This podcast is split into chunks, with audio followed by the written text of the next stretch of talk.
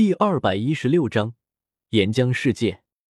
虽然说一次探索岩浆世界的时候，李来便已经是九星斗圣巅峰了，但是古地洞府那毕竟是驼蛇古地留下的传承，鬼知道到底设置了什么手段。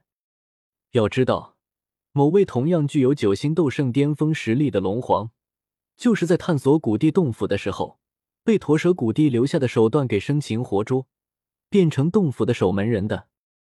李来可比希望。走老龙皇的路子，变成古地洞府的守门人，他可丢不起那个人。所以，李来在确定古地洞府就在这地底岩浆世界之下之后，就没有继续探索这里了。本来，李来是打算等到自己的修为大成，突破斗帝，或者魂族集齐了所有的驼舍古地玉碎片之后，再去哪里的。但是，即便是李来，也没有想到。这个时候会来的这么快，所以在传令给西北区域的魂族下属势力，让他们寻找玉统之中所记载的区域之后，李来便偷偷离开了大部分，只留下了一个分身来应付魂族的人。李来的实力已经超越了斗帝，甚至要比寻常的斗帝强得多，所以就算是他留下来的一具分身。普通的强者也看不出什么破绽来，别说是他们了，就算是魂天帝亲自过来了，也看不出来李来留下来的是分身，甚至就算是魂天帝，也打不过李来留下来的这具分身。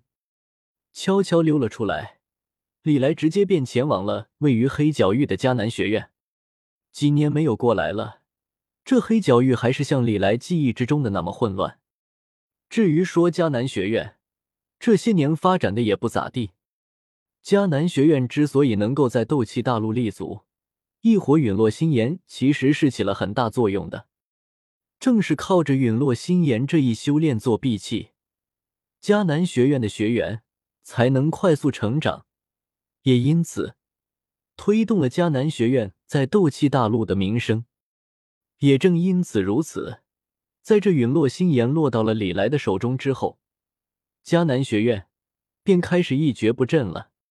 还好，迦南学院的创立者芒天只是半圣强者，还是远古八大家族之一雷族的长老，有这位老祖宗坐镇，迦南学院这才没有因此而消亡，只是有些衰弱罢了。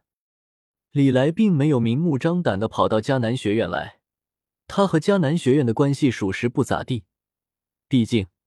当年迦南学院的陨落心炎就是李来抢走的，也就是打不过，要不然迦南学院的人早就把李来给生吞活剥了。李来倒是不担心会和迦南学院的人发生冲突，迦南学院的人要是敢跳，他动动手指头就能灭了整个迦南学院。之所以要偷偷潜入，只是不想打草惊蛇罢了。李来还打算给魂族还有古族留个惊喜来着呢，可不能留下什么破绽。偷偷的潜入了迦南学院的内院，李来直奔已经废弃了的天坟炼气塔。曾经，迦南学院分为外院和内院，只有内院的学员才能享受到陨落心炎所带来的福利。不过，现在陨落心炎没了，内院和外院之间的区别也就不再那么明显了。至于说这曾是是内院最重要的底蕴的天坟炼气塔，也早已经变得破旧不堪了。所以，李来一路畅通无阻的进入了天坟炼气塔的最底层，而后通过这里进入了地下的岩浆世界。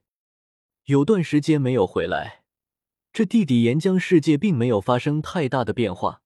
放眼望去。视线之内依然是赤红一片，看不见丝毫尽头。李来的身影在这地底岩浆世界之中飞掠，以李来为中心，所有的岩浆一旦接近李来附近的区域，便会自动分开。无论是高温还是岩浆，都无法对李来造成丝毫的影响。一路飞驰，倒是没有什么东西能够阻挡李来。虽然有不少蜥蜴人模样的地底岩浆生物冒出来阻挡李来，但是这些蜥蜴人之中，实力最强的也就是几个半圣罢了，根本对李来造成不了威胁。一路势如破竹般的急冲而过，周围岩浆的颜色不知何时已从赤红色逐渐的演变成赤黑之色。这里，即便是李来也不曾来过。不过，到了这里之后，李来便确定古地洞府应该就在前面不远处了。果然，没过多久，李来便停住了步伐。他可以清晰的感受到。自己已经来到了岩浆世界的尽头，虽然他的面前似乎还有着无尽的岩浆。屈指一弹，下一刻，一道光芒从李来的指尖射出，轰！随着一阵脆响，原本李来面前的无尽岩浆世界终于消失了。出现在李来面前的是一个全新的神秘空间，正是驼蛇古地留下来的古地洞府，在斗破世界。斗圣便拥有了开辟空间的伟力，很多斗圣都喜欢开辟一个小世界作为自己的传承之地。既然连斗圣都是如此，那比斗圣更加强大的斗帝那就更不用说了。驼蛇谷地所留下来的谷地洞府，就是一个被他开辟出来的小世界。踏入了这片不知道存在多长岁月的神秘空间，入眼看起，李来看到的却都是空荡荡的一片。并没有太多奇异的地方，李来却不慌不忙，选定了一个方向之后，他的身形一闪，下一刻，他的身影便已经出现在了一团光团之前。那所谓的光团，实际是一道石门，一道数万丈庞大的石门。此刻，那石门安静的矗立在这茫茫空间之中，仿佛恒古永存，一股古老。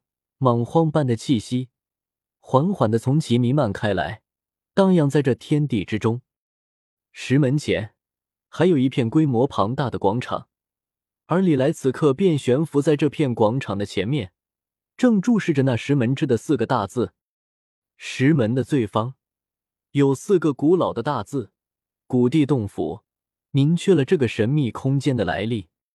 这里就是驼舍古地留下的传承。也是斗破世界一群巅峰强者想尽办法想要找到的地方。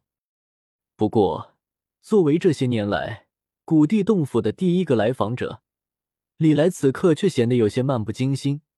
随意的扫了一眼这所谓的古地洞府，李来的身形从天落下。然而，就在李来将要落地的时候，一个体型无比庞大的生物却突然从黑暗之中显现。一双灿烂的金色瞳孔正注视着李来。